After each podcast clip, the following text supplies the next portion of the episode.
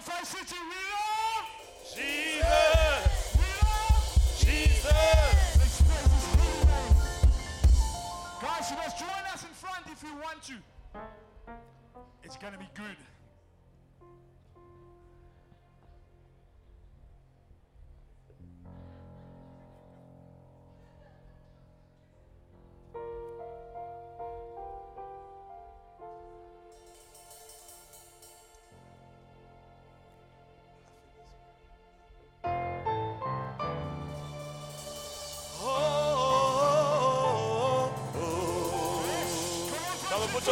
On, put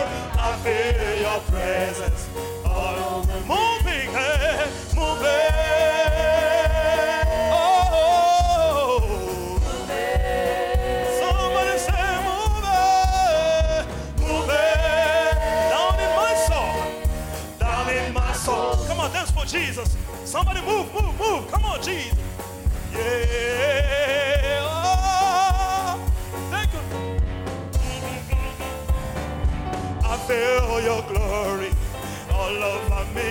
Yeah. I feel your glory all over me. It's in my hand, in my soul, down in my feel. Yeah. I feel your glory all over me. You say, I feel your glory all over me. Can you feel it? I feel your glory. It's right now moving yeah. in my hand, in my soul,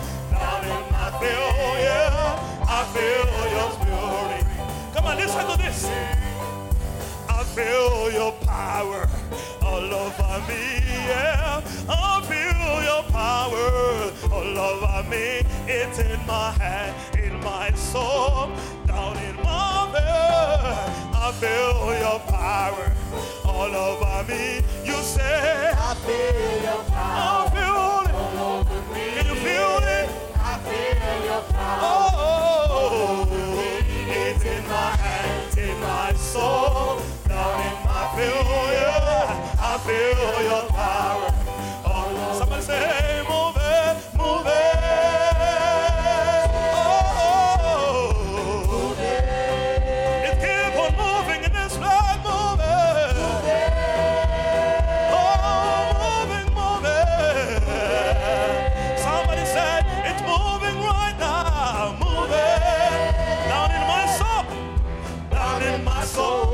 Your hands together for Jesus.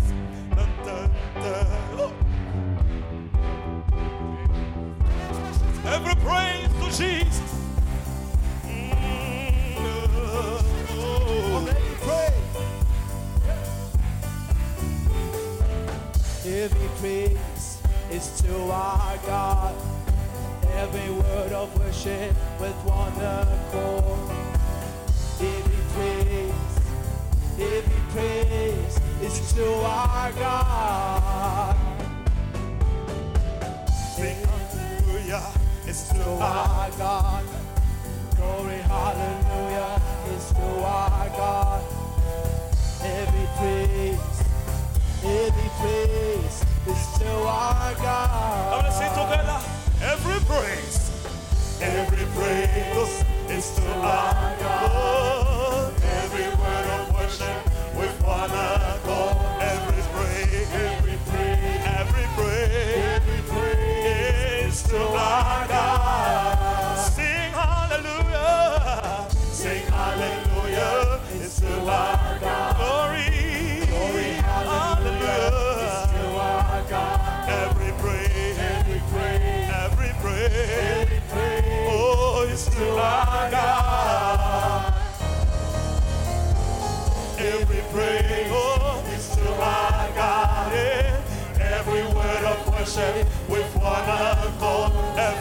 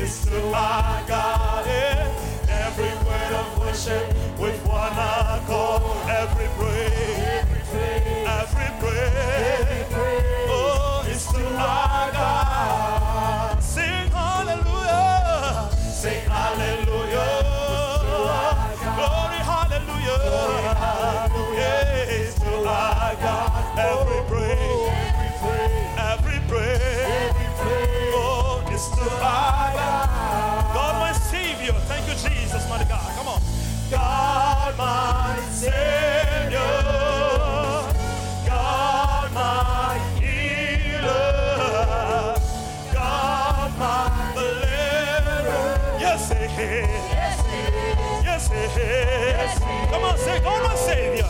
God, my Savior. God, my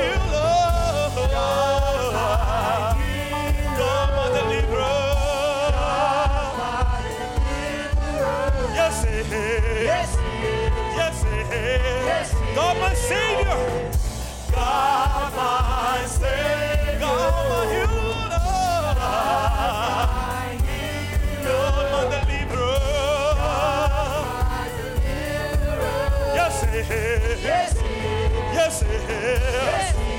Yes, He is. Yes, He is. Yes, He is. Yes, He is. Every praise, every praise is to our God. Oh, every word of worship with one accord. Every praise, every praise, every praise.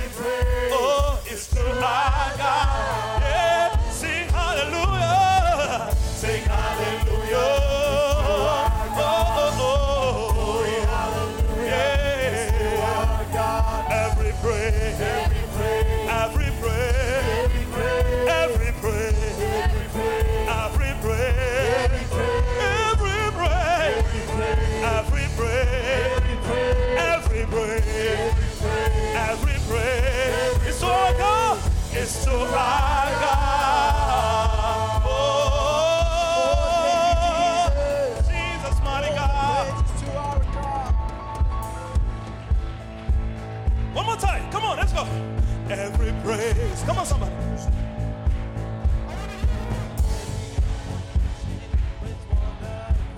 Every praise. Every praise.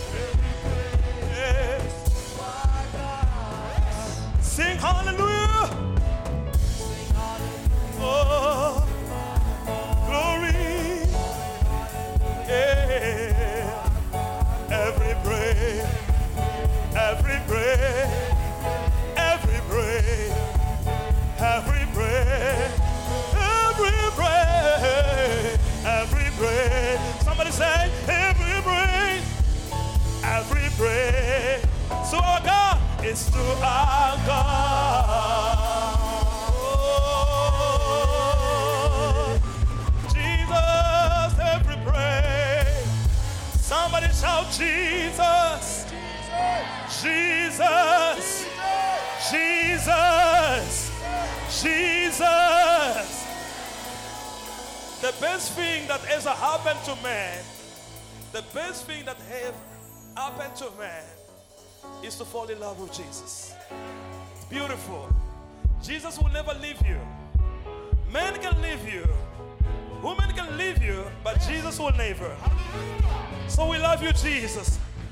Do you mind if you can come forward? If you feel like, please come forward. We can pray this God again once more. Uh, with our clapping and so on. Please come forward. Don't feel. Come on, you can come forward if you can. Come on, let's go. Every praise is to our God. Every word of worship with one accord. Every praise,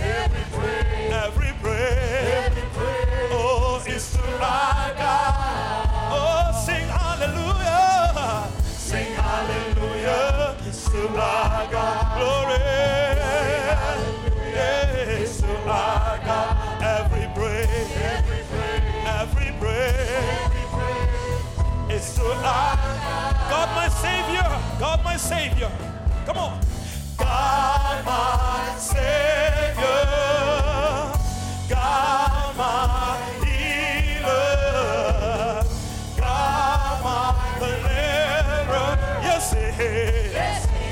Yes, is. Oh,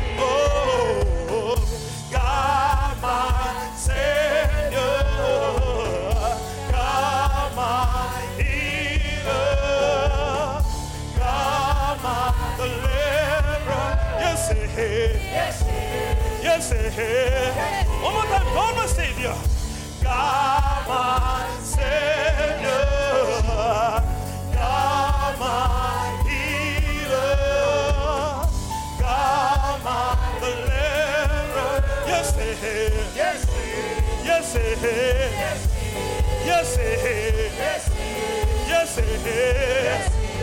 Yes, He is. Yes, He is. Yes, He is. Yes, He is.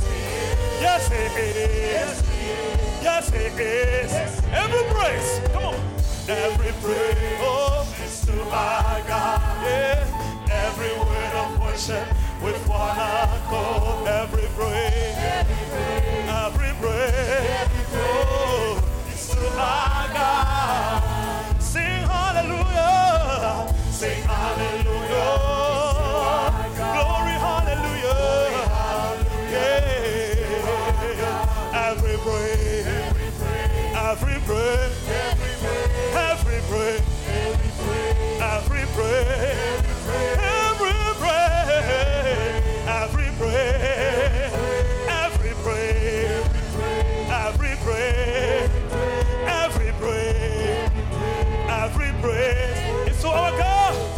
so I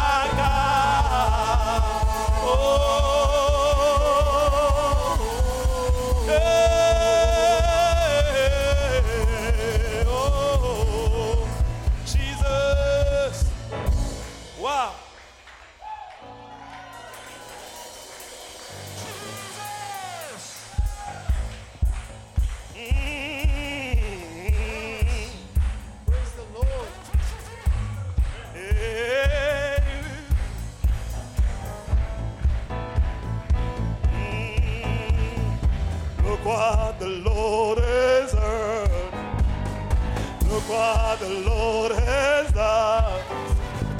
He healed my body. He tied my mind. Yes, I does he not? His name. Come on. A, it's just the same. Come on. Come on and praise it. Look what the Lord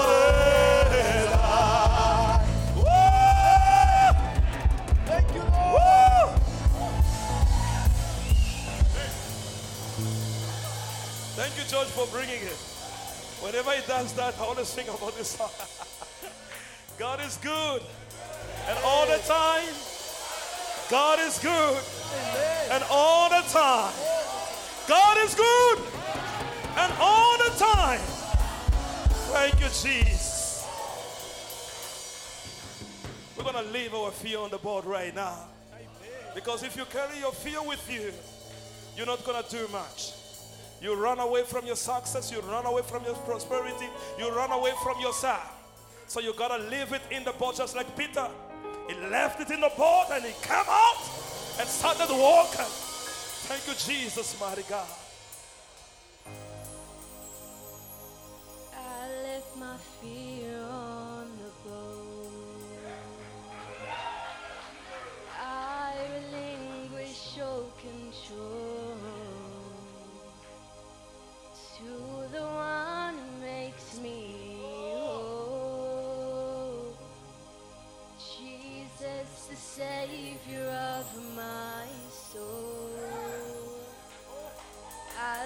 uma.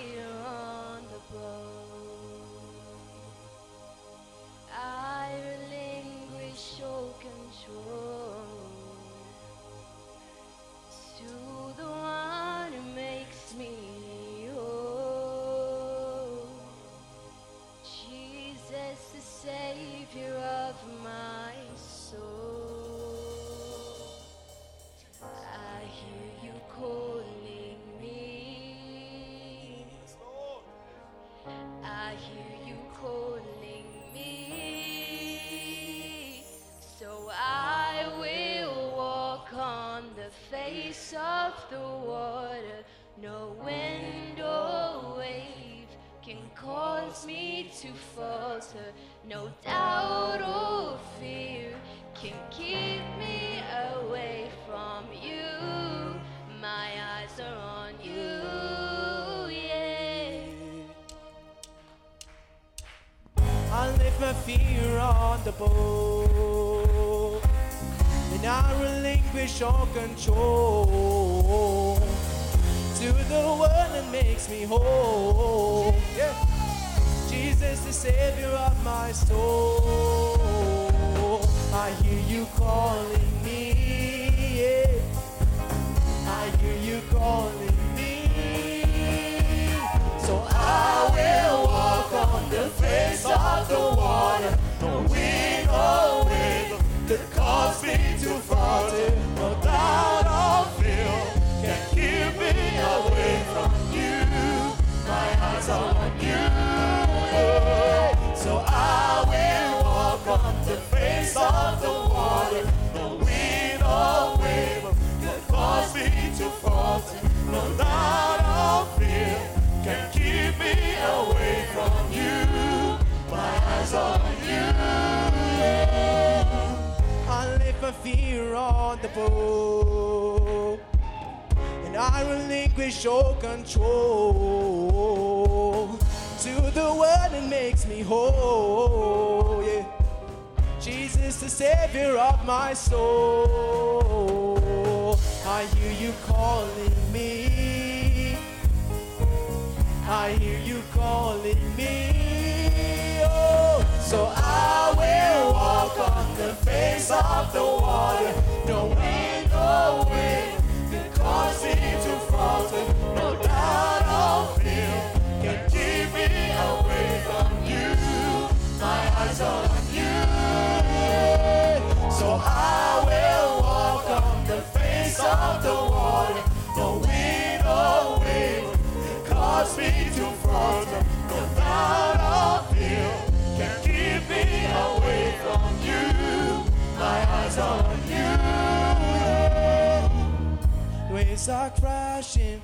I'm stepping over. My faith won't waver in the midst of the storm. The water's raging, but I see you walking. I will keep running in victory. yeah. The waves are crashing, I'm stepping over. My faith won't waver in the midst of the storm. The water's raging, but I see you walking.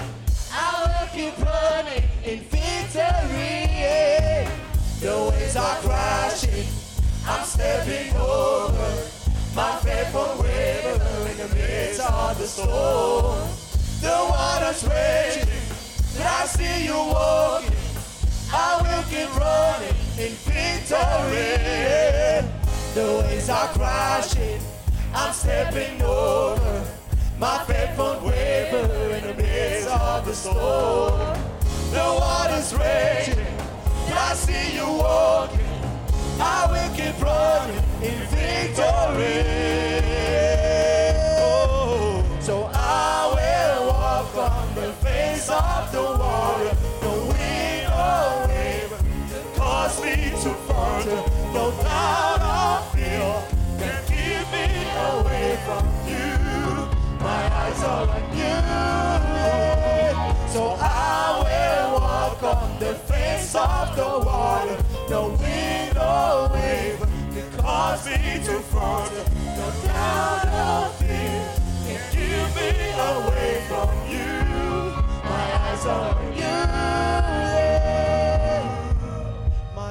are on you. Yes, Lord Jesus, mighty God. My eyes are on you. Oh, Thank you, Lord. Woo, Father praise God. Can we do the waves are crashing again? That's very powerful. Waves are crashing. Go. The waves are crashing. I'm stepping over. My faith won't waver in the midst of the storm. The water's raging, I see you walking. I will keep running in victory. The waves are crashing. I'm stepping over.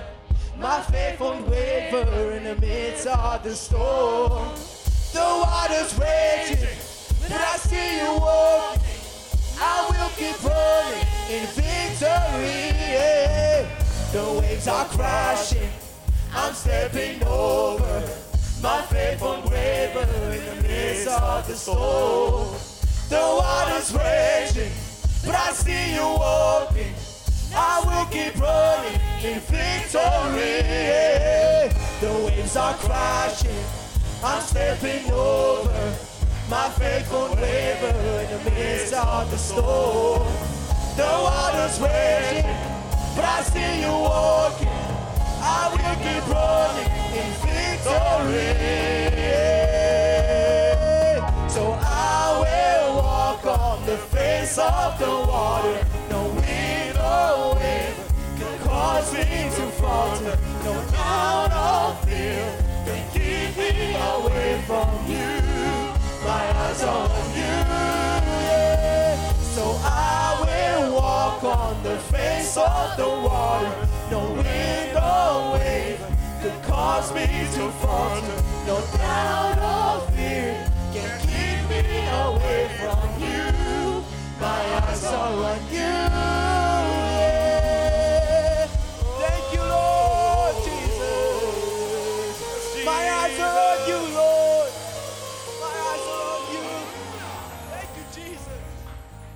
You, Jesus, Lord, Father God. So I will walk on. On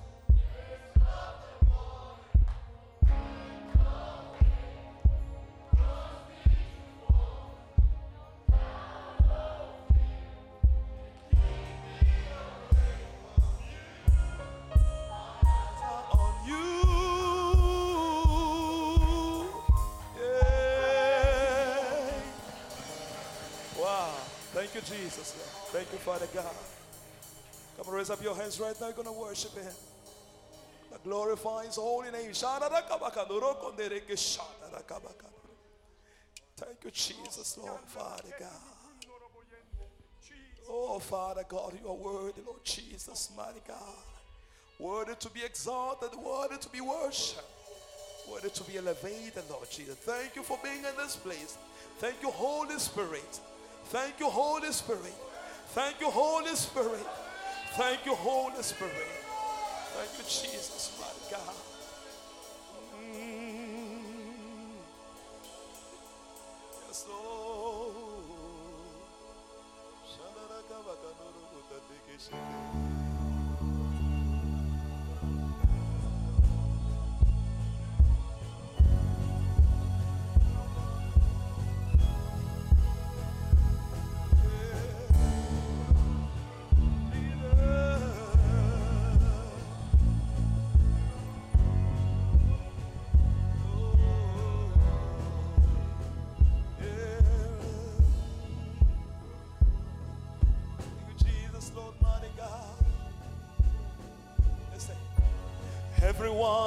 Compassion, a love that never failed thee. Let mercy fall on me. Everyone need forgiveness, the kindness of a Savior. The shame.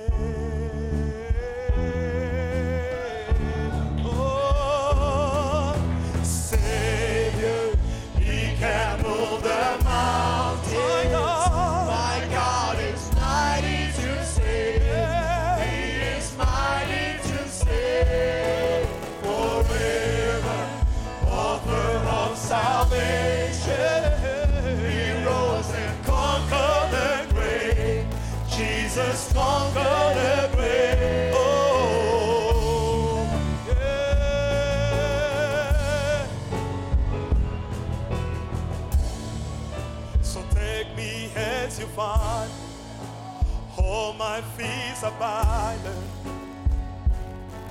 and feel my love again. I give my life to follow everything I believe in. I surrender.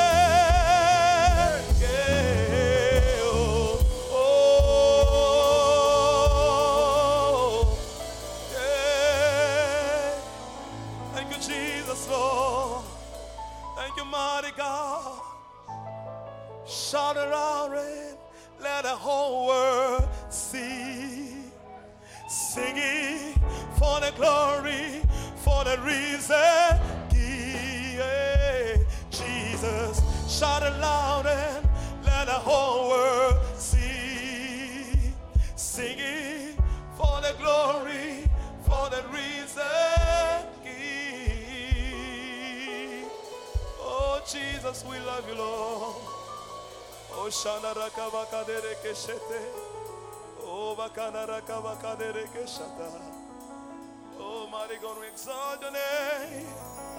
We glorify your name. We exalt your holy name, Lord Jesus. Praise the Father. Praise the Son. Praise the Spirit. Three in one. God of glory, majesty, oh, forever. Praise Him forever to the King of Kings. Thank you, Jesus.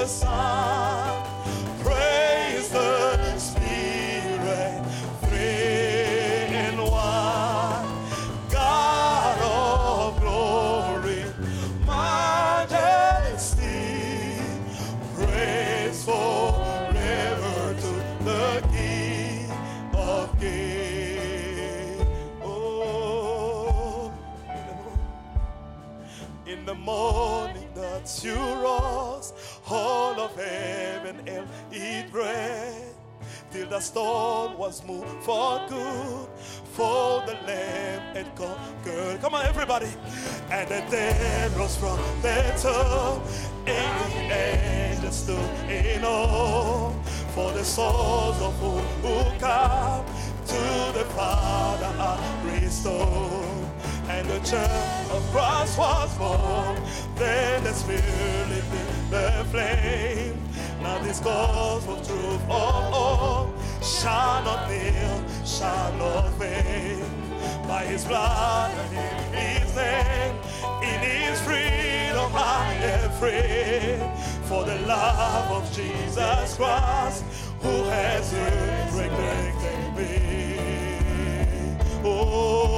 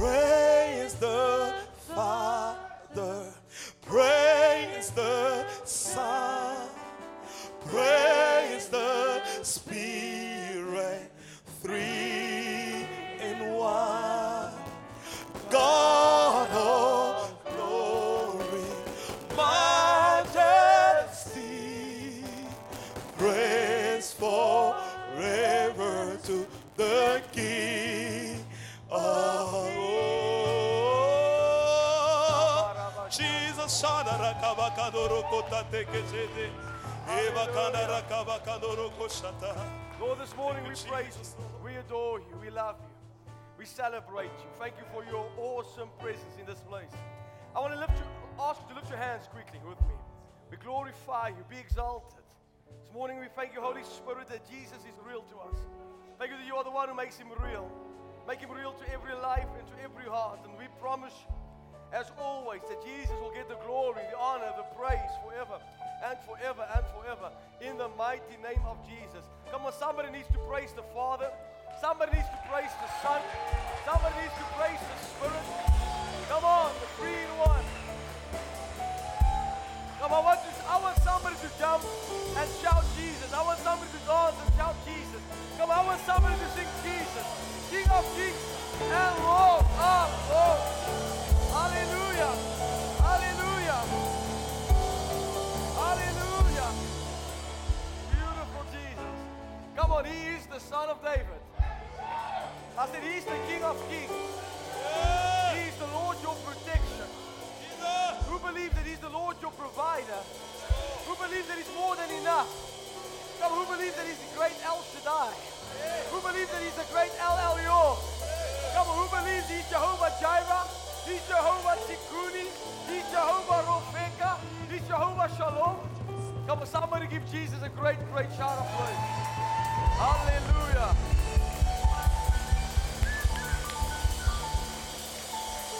Please, would you greet somebody before you take your seat? Just welcome those who's not on holiday yet. Welcome to Faith City this morning. Who is glad when they said, Let us go to the house of the Lord? Well, a lot of people are away on holiday, and we, we pray that God will protect them and bring them back safely, and they will miss Faith City while they're watching the beach. And um, just quickly, Faith City will not close down December. So every Sunday of the month we are open, all right? And then um, next Sunday, please, very important, next Sunday, Faith City is turning two years old. And, and we're going to celebrate the King of Kings and the Lord of Lords. And I want to ask you to come and join us. Bring your whole family and come and celebrate with us. Ek bly dit vergeet. Wat noem hulle dit? 'n Spit. Dankie julle. Ek weet nie hoe sê ek dit nog. Julle weet dit. Alright. Is, there will be a spit braai and everything is free of charge. Just come and celebrate with us. And then uh, I believe there's some slides.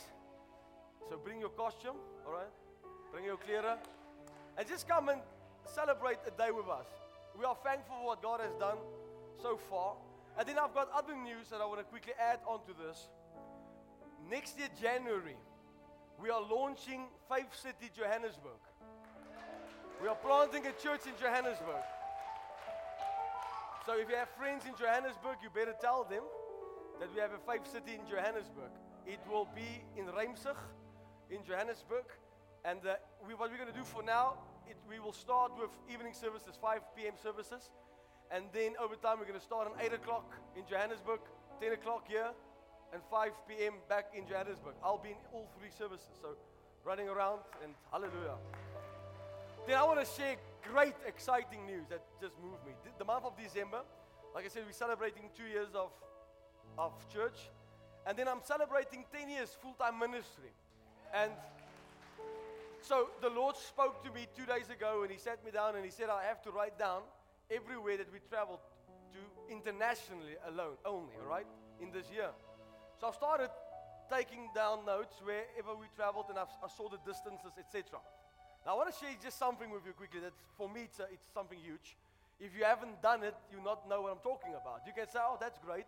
But unless you have done it, you, you can't just say it's great. If you've done it, you know it's not just great, it's extraordinary, it's supernatural. So, in this year alone, in this year alone, in the year 2019, in our international traveling, preaching the gospel of Jesus around the world, we have traveled. Now, this is excluding inbound flights. So, in other words, if I go to America, I preach in America, and I fly around in America, it's excluding that. All right? If I travel in South Africa, it's excluding that. If I go to any nation and I have to drive in a car, it's excluding this. It's just in international flights. I have traveled 110,000 kilometers just in this year. That excites me. If you haven't noticed, the earth is 40,000 kilometers around. In this year alone, I've traveled three times around the globe with the gospel of Jesus Christ. And what I'm so excited about, in five years' time, we've traveled, and again, just internationally, not inbound, no from here, Cape Town, Durban, and, and in Brazil, flying around, in Malaysia, flying around. It's just international traveling. In five years, we've traveled 500,000 kilometers. That's more than 10 times around the globe with the gospel of Jesus Christ. We've reached 54 nations. Hallelujah. We have reached 54 nations with the gospel of Jesus Christ. Is, are you excited about this? And, and this is because of you, because of people that believe in the vision, sows into the, into the ministry and, and love what the Lord is doing. When I saw it, 500,000 kilometers. Now, let me explain something to you. Can I just have two more minutes of your time? If somebody travels 40 kilometers to their work every day, back and forth, 40 kilometers every day, five days a week, they will have to travel 20, uh, 52 years to travel 500,000 500, kilometers. It's going to take them 52 years to go to their work and back. It took us five years to do what normal people do in 52 years. And God started speaking to me. This is what I'm going to touch on this morning. So God spoke to me very clearly. He even gave me a dream about this. And I, I say to the Lord that this year coming, 2020, I trust God that 54 nations will be 108 nations. And I, and I trust God with all of my heart that this will be a year we will do more, much more for the Lord, 2020, than ever before. Come on, for the kingdom of God. And, and, and you know what? I want to just say this quickly, and I want to speak to every single one before. And this is not the message. Thank you, George. This is not the message. But it's need, everybody needs to hear this. God spoke to me clearly and said to me, Tell the people, run your race. You can't run the person's race next to you. You can't run my race. I have a race set before me, and you have a, a race set before you. You can't run like your neighbor is running. You can't praise like your neighbor is praising. Come on. The race that God has for you, nobody else has that race. Is somebody listening to me? And there's a race that you need to run. I have never seen an athlete training and not get hurt. Somewhere along the line, muscles will be stretched and there will be a muscle that will tore, but he doesn't give up. He, he, continues to practice because there's a price. Hallelujah. I said there's a price. The Bible speaks about a price. And we all in this building have a price that's coming and a race to run. And I want you to do me a favor this morning and do yourself a favor. Make a covenant to God and say, Lord, I'm going to run my race from this morning onwards. I'm not going to look like, if I look at what's happening here on the stage, it's, it's, it's supernatural to see how people step into the calling. And what each of them knows from here right through, that there's a, there's a responsibility that God has placed upon them. And a last weekend with the, when, when VR came to, to visit, they've asked a question, and one of the questions was, there must be a lot of pressure in ministry. I said, one of the biggest pressures in ministry is the responsibility that I, that I have as a pastor. Because what I'm telling you, I'm going to have to give accountability before God one day. I can't, I can't, I can't get offended and pack up my stuff and say, I'm done preaching. The church has hurt me. No, I'm pressing through it, right through it, because there's a race. Come on, I said there's a race that needs to be run. And I know when I'm going to stand before God one day, I'm not going to stand and say, Lord, I had a keyboard player that had his own mind. I had a guitarist that does this. I had this. No, I'm going to stand before God for how I preach the gospel and how I've conducted my lifestyle. And the same with you. There's a mighty responsibility on your head, and God will keep you accountable for what He has given you. Somebody listening to me. Shout hallelujah if you're with me. Praise God. Now, that's just uh, free of charge. I just had to. I want you to tell your neighbor, hold on. Okay, tell the person that you like. Hold on now. We're getting somewhere. now I want you to under, I want I want you to, to help me quickly. I want somebody to, to help me. I don't I don't want to preach alone right now.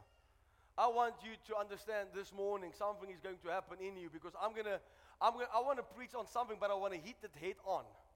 And the reason why, why I want to hit it head on is because you have to speak against things you have to preach against things and you have to preach certain things because what you preach on must manifest in people's lives. And the Bible says that my people perish because of a lack of knowledge. Now, I don't want you to get offended this morning. If you're offended, the only reason why people get offended is because there's things in them that God hates. Oh, I know. So you get offended about something, it's not because the person has hurt you, it's because God is saying, What is offending you, I don't like it, you better get rid of it. Because an offensive heart can never experience the presence of God. Hallelujah. All right, let me, let me try to do something. Psalm 51, David said something, and a lot of people stop at a certain passage, they don't go further. David said, Create in me a new heart, O God. What is a new heart? Let's stand still there for a moment. What is a new heart? I don't want my heart no more, I want your heart. I want whatever breaks your heart must break my heart. I want to ask you, Lord, to take the heart of stone, remove it, and give me a heart of flesh. Give me a heart that is sensitive to you. Lord, give me a heart that you can say, This is a man after my own heart. Lord, give me a heart for your kingdom. That's what David is saying. Then he goes on, he said, And, and establish in me a steadfast spirit. A steadfast spirit is a spirit that is unmovable. You are not moved by people's opinions. You are not moved by the next thing. Come on, you are steadfast. You better hear me right now. You know, yesterday we went to Kauai. Kauai is Iwi. Who knows? Do I pronounce it right? Kauai. I can't even pronounce it. How, do you eat something you can't pronounce? Kauai, Kauai, Kawavi. Tomato, tomato, whatever. and it's terrible. Oh, yes. If you eat Kauai, Kawavi, Kawavi, Kababi, I'm going to pray for you this morning and lay hands and say, Lord, deliver your people. So they say, so they say it's, it's, it's healthy for you. And this is something that I've seen. I've seen people will spend a lot of money on something that's healthy for the body, but they don't care what they take in spiritually. And what you eat spiritually, what you absorb spiritually, is much more important than what you eat and do in the natural. Let me tell you something. I have seen a lot of people start off wrong. And in, I promise you, they proclaim they love Jesus with all of their hearts. I don't give them five years. In five years, you will see them go haywire. Start to follow six. I have to change that again. A sector. Help ons Jesus. I just had to check. Kar agter. Hey? It's called a cult. Thank you. I voted say, all right? all right, it's. Woo! Get your biggie by. All right. all right. Toe ek dit sê dit ek mense se aandag, hallo. All right, so so five uh, uh, normally you don't give them 5 years because what they do is they go haywire. They believe all different doctrines, then they they they, they lose their heads because the foundation has not been set. If the foundation is right from the very start, you can go 20 years down the line and you'll be in the middle of the road. You will not go right and you will not go left. And, and this is what people need to understand. What you listen to every single Sunday is vital. Because most people say hallelujah for everything that they hear, but it's not biblical. And you have to understand what you hear spiritually is what shapes your whole life. It shapes your destiny, it shapes your financial prosperity, it, it changes your joy, it shapes everything in your life. This is very important to understand. Even Romans says, How can they preach if they have not been sent? And how can people hear if they don't have a preacher? That's what the, the book of Romans teaches us. So you have to understand it's very important that your foundation is right. Your foundation must be established. When your foundation is established, I promise you, one of the things that my dad gave me as a young boy, it was more precious than a car, it was more precious than a house, it was more precious than all the gold and all the silver. He gave me Jesus. But giving me Jesus, he said something else. He said, Wessel, never go to the left and never go to the right. Always stay in the middle, look up and, and see the Christ. That's what you want to know. Because eventually, if, you, if your foundation is not right, you'll do this. And do you know what people does? You know, 10 years ago, I was on fire for the Lord. But something, something went wrong. I said, something went wrong. If, if your foundation is right, in 10 years from now, you're going to be so, you're going to be a fireball. I'm a fireball. Come and tell your neighbor, I'm a fireball. Come and tell your neighbor, I'm a fireball. And so the, the problem is today, I want to say this, that what the enemy does, the enemy allows people, or I want to say this, he creeps into people's hearts and he allows people to become offended. You can't quote the scripture today and the people are offended. By the way, free of charge, the Bible says an open rebuke is better than a secret love. It's better to be openly rebuked than to be loved behind the scenes. Because the open rebuke, the Bible even says the following it says that God, He chastises those He loves. I, I want to say something that the law of South Africa won't not like. But if you, as jy iemand pak, as jou kind pak slaag gee, sê die Bybel, dan is jy lief vir hom. As jy jou pak slaag weerhou, haat jy hom. People think that God is love. God, love is, oh, you're wonderful. Oh, you're so, oh, no, that's not just love. Come on, that's not love. Love also prunes. Oh, come on, love keeps you. Uh, uh, is somebody here? Wave at me. Okay. Sê vir jou pastoor het so gesê. So the Bible says that where your treasure is, your heart will be also. I want to start this right off the bat. I come against every spirit of doubt and of fear over you and your life and your family and your children's children this morning. Come on, somebody help me preach in this place.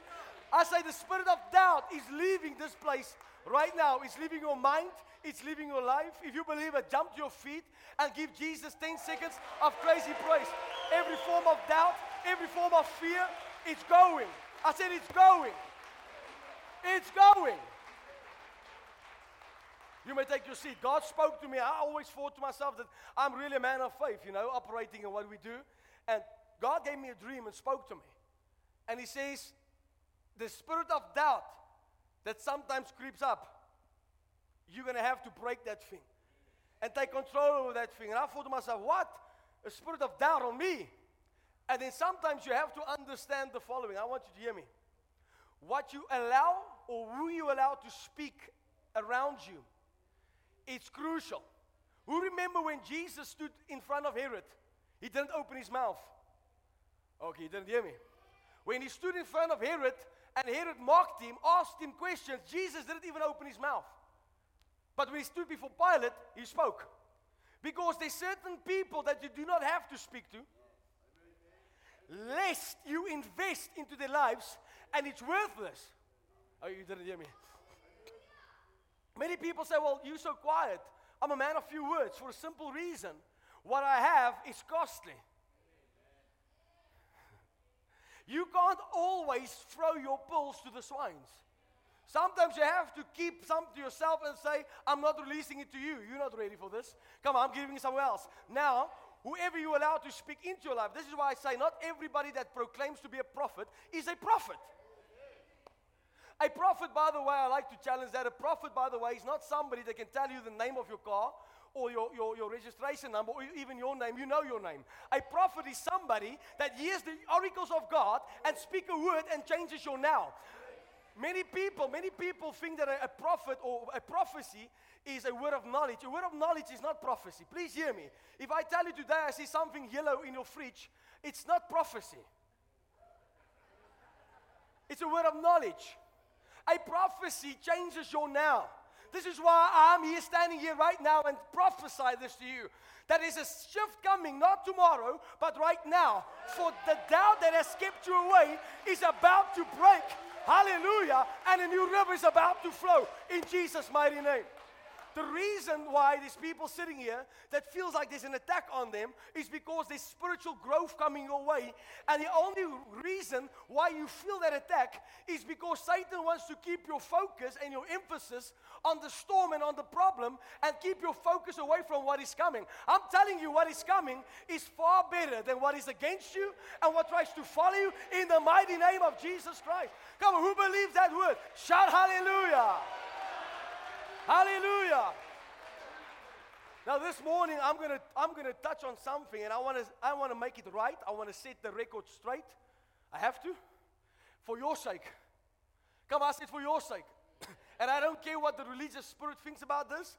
By the way, that religious spirit is also the spirit of doubt. And the spirit of doubt brings forth a spirit of fear. And the spirit of fear brings forth a lying spirit. Hallelujah. So I want you to say with me where your, where your treasure is. Your heart will be also. Now I want to ask you to open your Bibles with me to the book of 3 John. 3 John. And this John is not John the Baptist. This is John the disciple whom Jesus loved. By the way, I want to explain something to you as you turn your Bible to the book of 3 John. The Bible says John, when he speaks about John, he speaks about the disciple whom Jesus loved. This is the disciple that was always wanted. I'm a John. I always said when I get to Jesus one day, I'm going to do what John has done. I'm going to sit at him, at his lap, my head against his chest. By the way, that's the only man I will sit so ever so tightly. But anyway. All right, but so the Bible also says the following that when Jesus was resurrected from the dead, he appeared to the disciples. Nobody knew it was him except for John. John was the only disciple that knew this was Jesus, which tells me that love, which is John, knows the truth, which is Jesus. And he's the disciple, the one whom Jesus loved, who gave this scripture. And I want to read this to you. Beloved, I pray that you may prosper. Say with me, prosper. In all things. Say this with me. Beloved, I pray that you may prosper in all things and be in health, just as your soul prospers. Now, please keep that on the screen. I want to read that again. It says, Beloved, I pray that you may prosper in all things. So here's John saying, My prayer for you is, now please remember again, this is not Thomas speaking, it's not Luke speaking, it's not any other disciple but the one whom Jesus loved, because love knows the truth, and the truth will set you free. Hallelujah. And he had a revelation and he said, My prayer for you is that you may prosper in all things. This means that you will prosper financially, that you'll prosper mentally, that you'll prosper emotionally. Come on, that you will prosper in everything that you do, anything that you put your mind to. And he goes on, he says two things. He says, My prayer for you is that you may prosper in everything and be in health. So there's two things that the enemy fights even to this day is health, people's physical health, and number two, people's prosperity. Hallelujah. Now, prosperity is not just what you have in the bank. There's a lot of things when it goes into prosperity. But one thing that I can tell you, and I want to tell this to every demon in hell, that God wants his people to prosper in all things that they do. If God is not a, a, a God that wants us to prosper, then we have to rip out certain pieces of the Bible. Deuteronomy 8 18 says, Remember the Lord your God, for it is he who gives you the power to prosper. All right, can I preach to somebody? The Bible says in the book of Galatians that we are blessed beyond the curse so that the blessing, come on, the prosperity of Abraham can come on to what? The Gentiles. It means you, it means your neighbor, it means your neighbor's neighbor. Come on, somebody shout hallelujah. I want to ask a question right off the bat. If you see a, an a, a actor in America flying a private jet in a private plane, nobody's asking any questions. Hallelujah. The minute they see a man of God or Christians flying in their own private jets, everybody's against it. Hallelujah. And, and I want to say something to you that you have to understand this. The, the, the ideology that the people believe that Jesus Christ came to earth and he battled. I heard a preacher the one day said, You know, when Jesus came to earth, he battled on the earth. You know, he was just keeping his head above the water. I said, I'm not sure, man of God. What Bible are you reading? Because my Christ wasn't a, a beggar. When he had to pay his tax, Peter was running. Oh, we had to pay tax. He said, Hang on, catch a fish. There's gold in that, that fish's mouth. When, when he had to feed the multitudes, he said, What do we have? Then they responded. They said, Lord, the money that we have is not enough to purchase 25,000 people's food because there was not just 5,000. We all know there was about 25,000 people. So they had money. And Jesus said, Hang on, I'm not asking how much money we have. I'm asking you, what do we have? He says, We got a few loaves and a few fish. He says, Bring it. Now, thank you, Father. Give it out. Now, I want to ask you something. Imagine Jesus multiplying bread and food, or bread and fish, rather, for multitudes of people. Do you think for one second the Heavenly Father will not bless him with food to eat? Well, you might say, well, the Son of Man has no head, uh, no place to lay his, head down, and holds got foxes, but he has no place to stay. He was a traveling evangelist. He didn't have a permanent residency when he took up his ministry. Hallelujah. And I promise you this if, if, if Jesus was married and he had children, the whole situation might have been different. But by the way, he never had a wife, Google. He never had children, Google. Hallelujah. Someone listening to me. Now, Mary was not his wife. He didn't have a wife. The church of Jesus Christ, that's his wife. Praise God. I said, Praise God. So, so, so John says, Beloved, I pray that, that you will prosper in all things. He says, even in your health. He says, I, I pray that you will prosper like your soul is prospering. You've heard the gospel of Jesus Christ. Now, I, I, I like the following. I want, I want to read you this. The word prosper there means, it means help on the road. I pray that you will have help on the road. It means you will prosper wherever you go. Who remembers when Jesus said to the disciples, I want you to go out two by two, and I want you to take extra money bags. Don't take clothing. Wherever you go, it will be provided for you. Help on the road. You will prosper wherever you go. The people will take care of you. And what does the Bible say? The Bible says if you go to any city and people do not receive you, shake the dust off your feet, for it will be better for Sodom and Gomorrah in that day than for a city or a people who has not received a man or a woman of God. The word receive means to take care. Oh, there's still. Hallelujah. hallelujah. Shout hallelujah. hallelujah. Now, I want to just draw your attention to something. The first sin after Eve sinned, guys, after Eve sinned, all right? the first sin after that, go read the Bible. What happened after that? God spoke to Cain and Abel and he said, I want a sacrifice. If you study scripture, you will understand that there's an order how God wants a sacrifice. Both of them brought a sacrifice, but God said to Abel, He said, I'm well pleased with yours. But Cain, you, you've slipped up. Because Cain, you're not giving with the heart motive. Your heart is not in your giving. And the way I wanted you to give, I wanted you to prosper, but I'm not happy. And the Bible says, so Cain was angry, and God said to him the following He said, Listen, if you do good, meaning if you obey the law of God, if you obey the word of God, you will always do good. He says, Now you're angry at your brother because he's just listening to the word of God. And this is what people need to understand. You can't be angry at your neighbor for prospering when your neighbor is just doing what the word of God says to do. The Bible says if you do good, God will do the same for you. So what happened? He was so angry at his brother that he killed his brother. Now, please hear me. The first sin was Eve. Second, what, what, now the first sin, what happened in the Garden of Eden? Satan deceived Eve by doubting what God has said. Whew, my goodness, I feel the anointing of God falling. Can I say that again? Satan came and he and he spoke to Eve and he actually brought doubt into her. God said, I shouldn't eat this. No, no, no. God doesn't, this is not what he really means. That's the first thing that the enemy will do to you. He will bring doubt to you. You will doubt what God has said. Secondly, the second sin was finances, money, sacrifice. The one was angry because he didn't prosper like his brother. But his brother just did what the word of God was doing. I want to just say something straight here this morning. You have to understand this. If you do whatever the Word of God tells you to do, it's impossible for you not to see the results of the Word of God. A lot of people claim the, a financial blessing, but they do not do what the Bible requires for a financial turnaround.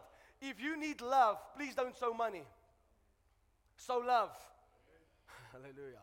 By the way, if you're a Christian and you want God's favor and grace, then you have to release grace and favor. Jesus said, I desire mercy and not sacrifice. So a lot of listen, a lot of people in the name of God will, will, will criticize people. You know, that's what social media does. Social media is the devil itself. Because a lot of people are like Goliath behind the screen. Not behind the scenes, behind the screen. Breathing threats against the church. Hallelujah. But they will never do it face to face. Come on, that's what the devil is a coward. Have you noticed? I, I, I don't know why I said somebody needs to hear this. Have you ever saw, saw people on Facebook? They send you a message, oh, you're a false prophet. But their profile is a whole fake profile. Who's the fake one here? At least you see my face. Hallelujah. Oh, glory to God. But this is what the enemy will do. Did God really call you? Oh, devil, he absolutely called me. I said, he, abs- he even called me before I was even born. He called me. Hallelujah. Come on, somebody shout hallelujah if you're with me. So, two things. The enemy will, will bring doubt to you that you will doubt God's word. If God has really said it and if God has really meant it. The Bible says in the book of Jeremiah, God says that He knows the plans that He have for you. Plans to do what? Plans to prosper you. Say with me, prosper me. One more time, prosper. Now, I want you to understand this that God has got enough. You know what, what people do? People do, let, let me tell you something what people do. People's got a budget. As jy 'n budget het, baie gou vir my. Moenie lieg hier's in kerk. Uh, just a few of you have got a budget. Who, who works on a budget every month? All right, net 'n paar, okay. Oh, hier ouens het geloof man. Yeah. Preaching the wrong message, yeah. but in any case, what people do, they have a budget. Edgar's 500 rand. I'm a prophet, you know. then the next one, groceries, 3,400. Electricity, 2,300. And then they look, ah, no, no, no, there's not going to be enough food. Let's cut at Edgar's. This month, not 500, 400. 400. And then they go down, ah, yeah, my husband eats a little bit more, so I'll, I'll cut a little bit more on electricity. So they cut here to add there. Wave at me if you know what I'm talking about. And then, uh, uh, okay, this month the credit card, I'm going to pay a little bit less because there's school fees, right? And it's now January, so everybody needs school clothing and, and pencils and, and, and, and, and. So this month I will cut a little bit on the data. Wi-Fi, we can downscale a little bit. 100 megabytes up and down too much. We'll go back to 10 just for two months, just uh, until we head above the water. But what I want to tell you, that God has enough to supply everything. If God can bring you money for Edgar's, now even if I'm not preaching to you, I'm preaching to myself this morning. All right, I'm preaching to the choir of one. If, if God, if, if, if, if, you have a, a need of food, God has enough resources to supply your need for food more than enough. And if God knows that you need to pay your Edgars and it's going to be 500 Rand, stop cutting Edgars to help EPSA. God can take care of EPSA. Come on, somebody. God can take care of Edgars. He can take care of, he can take care of MTN. He can take care of Vodacom. We rebuke it. In Jesus' name. Come on, if you are, if you're listening to me and you take this word, I want you to jump on your feet right now and say, My God shall supply all of my needs. All of my needs. Hallelujah. Who believes that? I want people to help me preach this morning because what you confess today, you possess tomorrow. I'm telling you, no more doubt. Doubt will no longer keep you awake at night. The same God who take care of you January, February, March, and April will take care of you this month of December. And when January comes, I declare in the name of Jesus, the name above every other name, that you will have no lack in your house. Your children will have more than enough in the name of Jesus. Come on, I declare you will prosper in all that you do. Come on, if you believe it, give him praise in this house. You'll have more than enough. More than enough. People need to understand that we will, have, we will be held accountable for what has been entrusted to us. If God gives you 50 rand, you'll be accountable for what God has entrusted to you. Somebody listening to me. If God gives you a work, He will keep you accountable for what He has entrusted you with. If God has placed a man or a woman or a family in your life, you will be accountable for what you have been entrusted with. Hallelujah. You're going to stand before God one day. People don't want to be accountable to no one. But you're going to have to be accountable before God one day. Even heaven has got accountability. Shout hallelujah. Now, Jesus did the following. The Bible says there was a man of the name of Lazarus. Lazarus was sick. And the word went out that Lazarus, he stayed in Bethany. By the way, Bethany speaks about despair, it means depression, it means anxiety. But in Bethany, they wanted to kill Jesus. And so the Bible says that word came out that Lazarus is sick. Not just sick to the stomach, he's sick. He's about to die. And so the scripture says that Jesus stayed wherever he was. Then the word came out that Lazarus has died. When Jesus heard the word, people came to him. Lazarus is dead. Do you know what the Lord did? He didn't jump up and say, All right, I'm coming. The Bible says he decided to, to stay two more days. Why is that? First of all, because Jesus was not moved by the need of man, Jesus was moved by the voice of his Father. If his Father didn't tell him to go, Jesus would not have gone. Jesus waited for revelation knowledge from the Father. What do you want me to do? All right? So the scripture says, next up, he went, he said to his disciples, Let's go to Bethany, for Lazarus is sleeping. Please take note. The disciples said, Well, Lord, if he's sleeping, he would, he would feel better. And then Jesus became angry at him. He said, Listen, he said plainly, he's dead. What he actually was trying to do is, he's not dead, he's just sleeping to motivate them, not to get them to a place of despair. Because Jesus knew that your circle around you can either build you or they can break you down. You didn't hear that. So the Bible says that Jesus was walking and people ran to him and said, Lord, our brother is dead if you have been here. And the scripture says he became, he, be, he grieved inside of him. And people say, oh, shame. He loved Lazarus so much. Now, do you know why he was grieved in his spirit? Do you know why he cited so, so loudly? It's because of people's unbelief. Unbelief. I, I, I, you can imagine this that the one sister says, Lord, if you have been here, he says, Do you know you're talking to? I am the resurrection and I am the life. And you worried about he can be dead for 10 days. And the Bible says, again, everybody was weeping at the tomb. And then the Bible says, the shortest version of the or verse of the Bible, Jesus wept. And, and then they said, Oh, shame, look how much he loved Lazarus. Couldn't the one who opened up the blind eyes have raised him from the dead? He wasn't weeping because Lazarus died. He was weeping because he saw people with unbelief. He saw people who did not believe the word of God. They didn't even believe in him. That's why he wept. And let me just tell you this quite frankly. He's still weeping today because people still do not believe him. People still, and listen, this prosperity is not a money issue.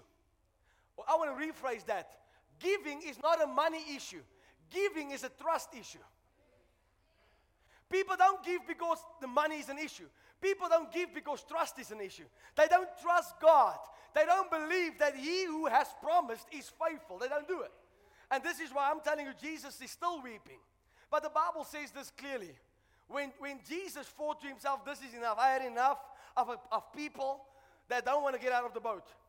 And with loudly, the Bible says he shouted, uh, he, he shouted, Lazarus, come forth. And Lazarus got out of that tomb. Now I'm telling you, there's people here, I'm watching you. You are in Bethany right now. You are living in despair. You are living in anxiety. You are living in depression. But there's something about Jesus when he calls you out. And this morning he calls you out. I want to say this again. This morning he calls you out. He says, Lazarus, come forth. Come out of Bethany. Come out of depression. Come out of despair. Come on, come out of fear. Fear will cripple you. You better understand this. Fear will cripple you.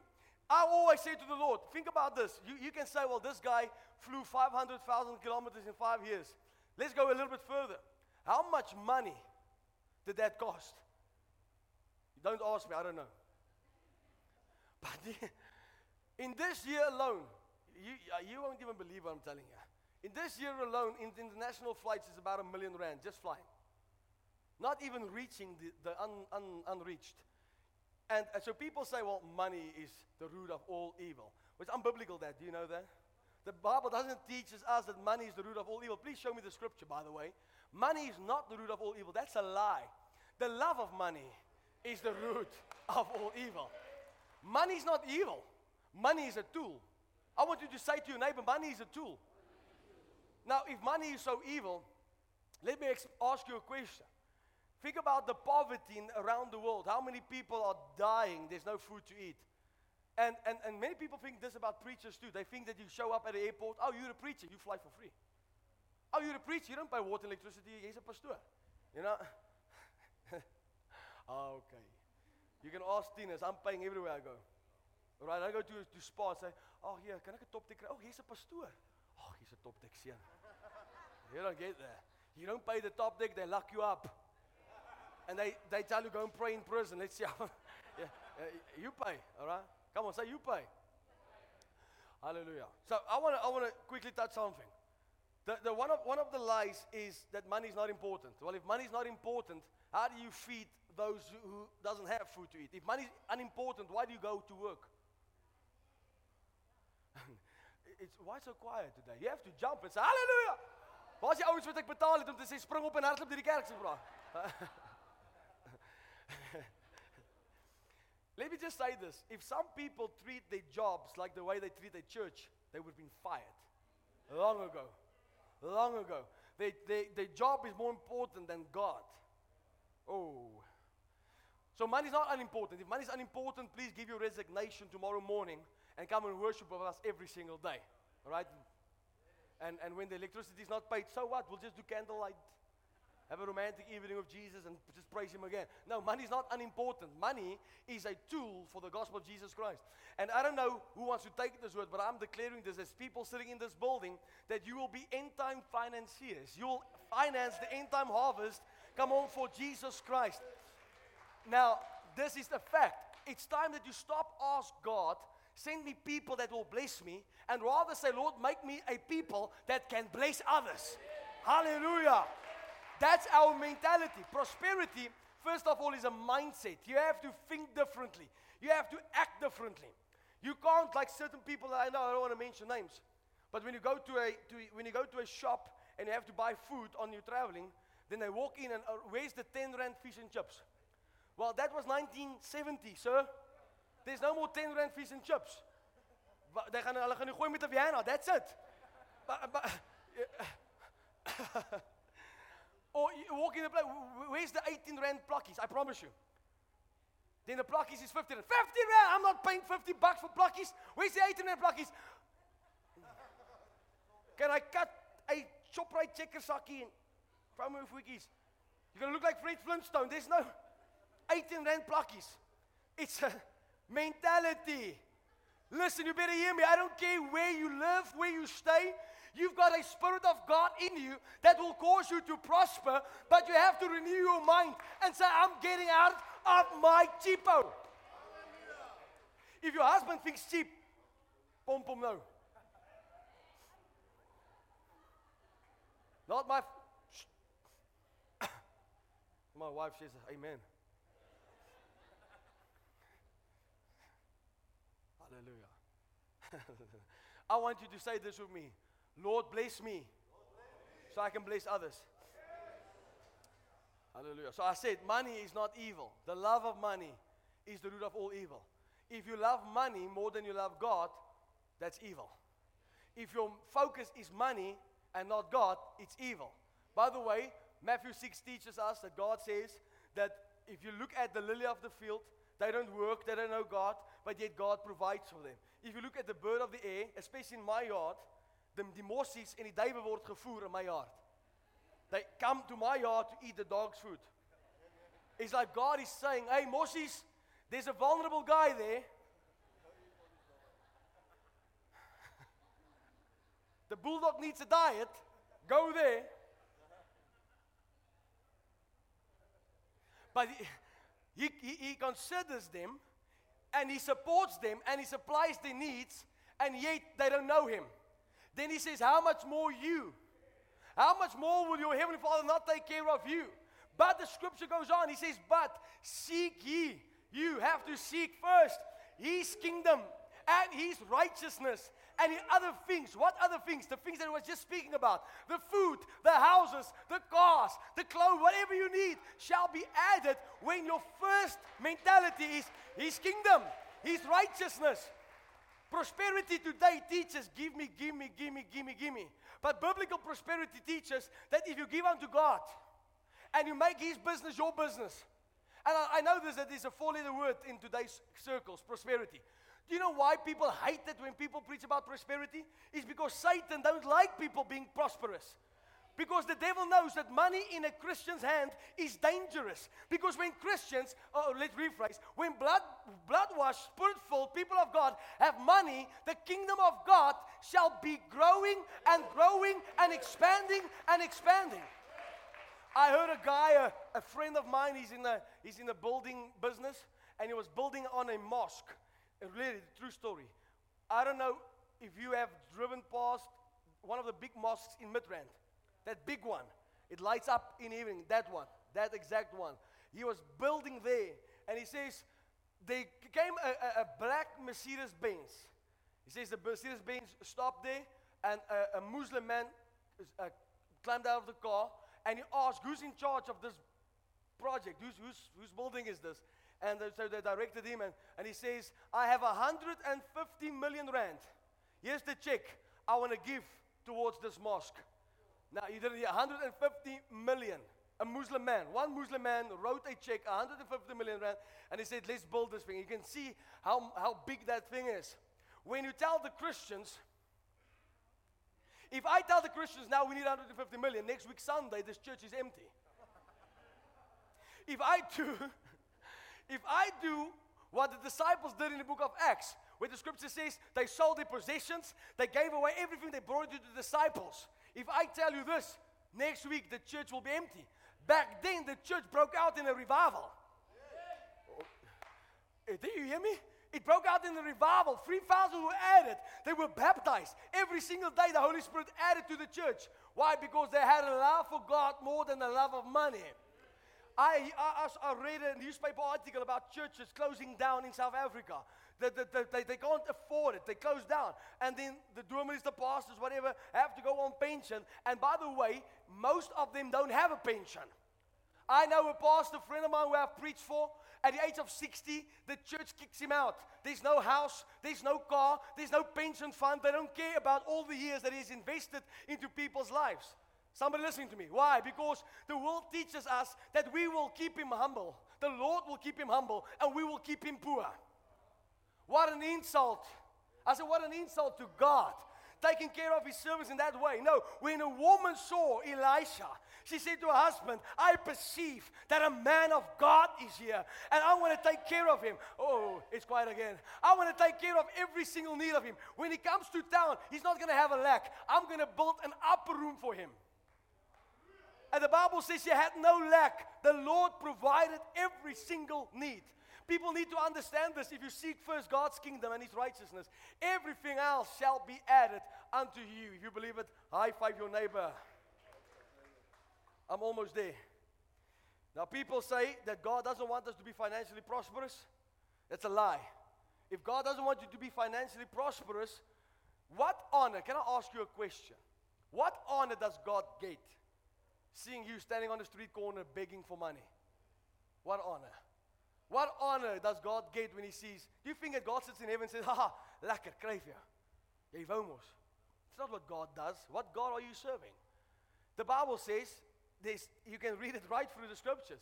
Even in heaven, I don't know if you've read it, even in heaven, the Bible speaks about the walls are built by with pearl, pearly gates, stones, different stones in the walls. By the way, the streets in heaven is filled with gold. So if there's prosperity in heaven and people hate prosperity on earth, what did Jesus taught? He said, pray as it is in heaven. so it shall be on earth. Do you know why I have to preach on this? Because the only way that you can get that devil of poverty away is by two things hearing the word of God, bringing faith to you, and giving. Giving breaks the power, come on, of, of any spirit of poverty. Shout hallelujah. Now the Bible says, Remember the Lord your God, for it's He who gives you power to get wealth. Say with me, I have to remember the Lord. A lot of people do this. I've heard a guy say to me the one day, he said, If God gives me 10 million, I'm going to sow. No, you will not. You're a liar. If you can't even sow when you have a thousand rand in your account, I promise you, you're not going to give when there's 10 million rand in your account. Most times, what happens with people that's got huge money is it goes to the head. Then they walk different. It's like the 10 million just. have you seen it? It's like. Yeah, and they drink everything different. Everything goes to the sky. Did you see it? The knees and then the pinky. it's like this is a magneet.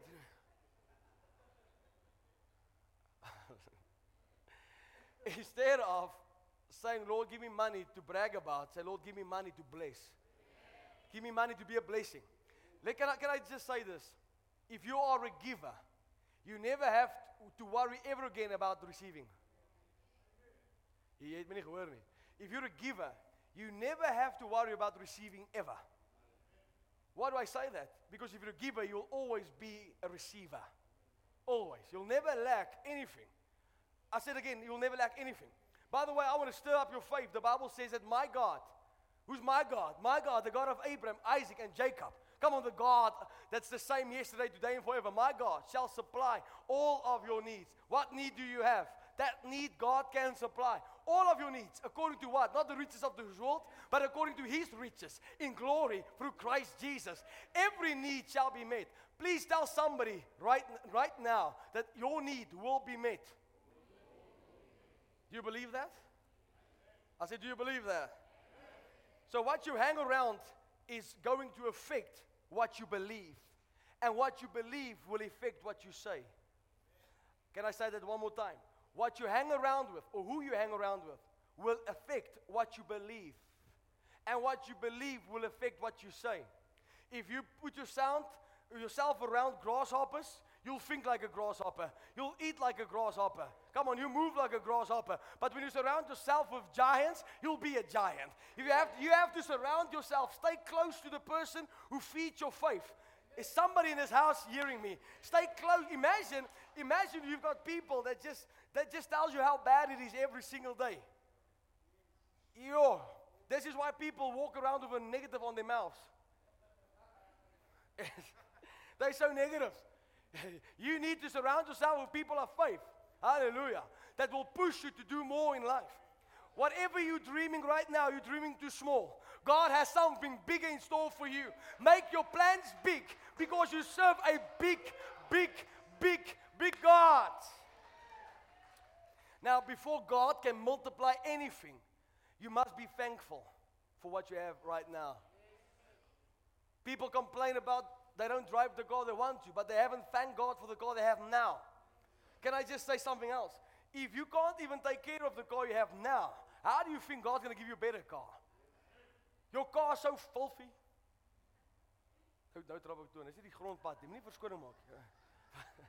Oh Lord, give me a new car. Take care of the one you've got. God, give me a new house. Take care of the house you've got. Hallelujah. I, I knew a hobo. Sorry for the, I don't like the word hobo. In any case, I knew a hobo. Many years ago. I was still in school. The cleanest guy I've ever seen in my life. Ek het nog nooit die ou se klere ongestryk gesien nie. En dit is hy se. He took just took care of himself. You know, and you can take care of yourself.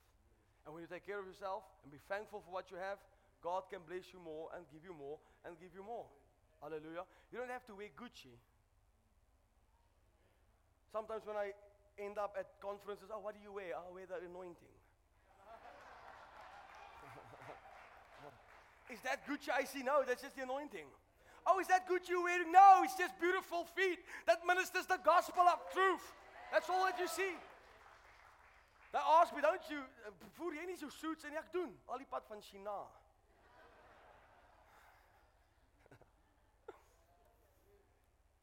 Let me tell you something. When I put my jacket on, the jacket says, Thank you, Jesus. I'm wearing Wessel de Bruin. Hallelujah. Hallelujah. Al dra 'n aap 'n goue ring, bly hy nog steeds 'n lelike ding.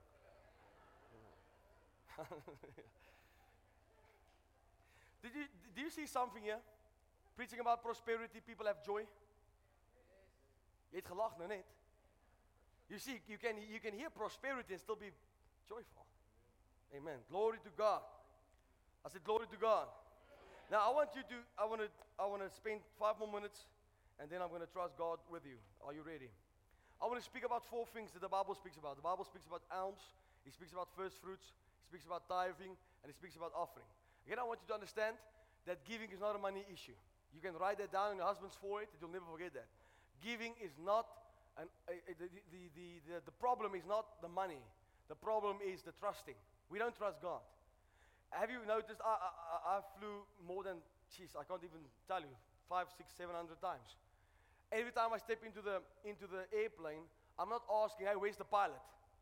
I want to, by the way, we flew from, I think it was Singapore, back here, and they announced, uh, the captain spoke, and he says, hello everybody, my name is Captain Ahai. And my wife said, uh, Ahai, Captain. and I broke. he said, hello, hello, hello everybody, thank you for flying Singapore Airlines. My name is Captain uh, Ahai. And she just said, uh, Ahai, Captain. and it got me. I'm trusting Captain Ahai. I've never met Captain Ahai. and he's, he, he's, in the, he's taking the plane into the sky, and I'm sitting back and relax. Chicken or beef? Chicken, no chicken. You, you, you, you, eat, you, you drink a Coca Cola, and there's a little bit turbulence, and you're fine because Captain Ahai said hello. hello, I'm Captain Ahai. That's what I know about him. Ahai, Captain. Think about this. And yet, I haven't seen people running frantically and say, oh, ja, ek hoop net hierdie ou kan weet wat hy doen. Het jy matriek wiskunde? Nobody do that. They just sit back. I've, I've observed everybody coming into this church building. Nobody picked up the chair and said, uh, hierdie ding lyk my unstable hoor. No, you just sat down. Uh, is that correct? But yet people do different things of God. They don't trust him. But they trust a high captain and you haven't even seen his face. You might say, Well, I haven't seen God's face. No, let me tell you, get back on your knees, you'll see him every day. Hallelujah. Open the Word of God, you'll see Him every verse. You better hear me. Be, uh, last night I said to God, God, I want to see your face. He said, Open your Bible. You will see me every verse, every single word. You'll see my face. Hallelujah. It's time when you open your Bible and see the Master. Whoa.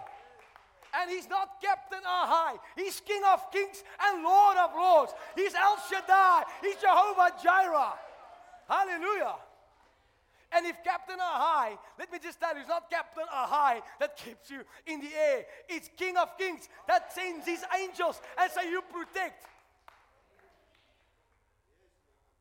Some mornings I wake up before I have to fly, and there's a sticker on my forehead. I have to pull it off. It says precious cargo.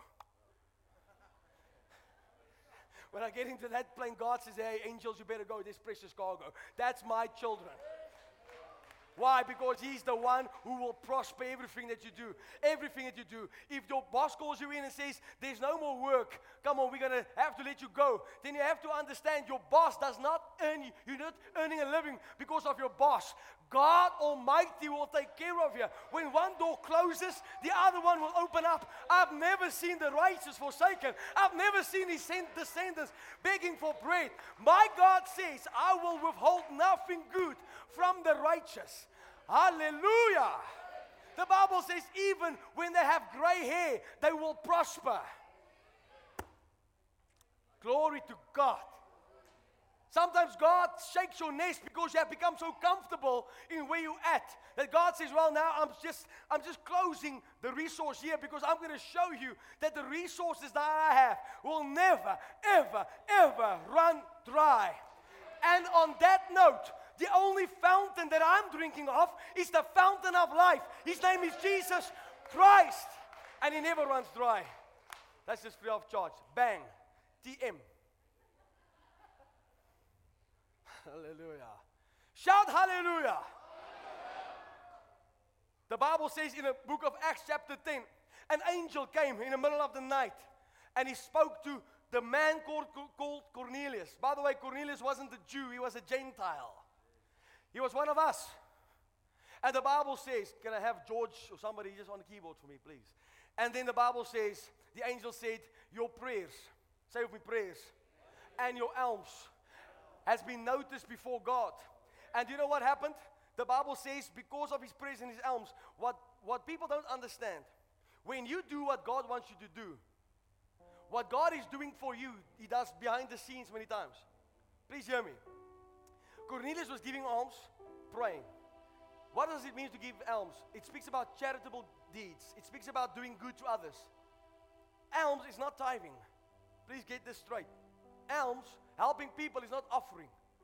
Helping people is an alm that you give, alms that you give. It's charitable deeds. If you buy somebody food, it's categorized under the category alms. But you have to understand what happened. Every time Cornelius did something good for people, he didn't do it to be seen. He was a Gentile. Is somebody listening to me? He didn't do it to be seen. Now, I know, I know on social media you get a lot of times that they say, if you do something for somebody, keep the cameras at home. Well, the Bible says that when you do good unto others, let the light shine. He says, let people know what you do so they can glorify the Father in heaven. That's not what the Bible talks here about. The scripture says that so God spoke to Peter in a vision. And he said, I want you to go to a man, this is his name. And, and, and so the scripture says there was a, a big veil that he saw full of animals. And he, the Lord said, Kill and eat. He said, Lord, I will not touch anything that is not cleaned. And the scripture says, God says, Don't call anything undefiled that I, or defiled that I've, uh, that I've cleansed. So the scripture says that God spoke to Cornelius and he says, There will come a man. And, and so when Cornelius heard about Peter, after he received the word, your prayers and your alms has been noticed by God. What happened? Here's Peter at his home. And Peter, the scripture says, Peter started speaking, preaching the gospel to him and to his family. And the Bible says the Holy Spirit fell upon all of them. Now, here's the instance where the Holy Spirit fell on the Gentile race. You have to understand what Cornelius did, praying and giving alms, a whole Gentile race was saved, me and you included.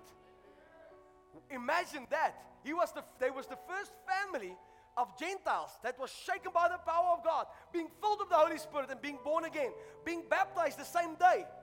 Because of one man's alms, charitable deeds, you might think you're giving to something or you help somebody and nobody notices. Let me just quickly tell you God took it in such a, oh, God honored him so much that God says the blessing that's coming will not just come to you in your house, but it will come on the whole Gentile race. Imagine what you do today for the kingdom of God. Doesn't just affect, uh, affect tomorrow.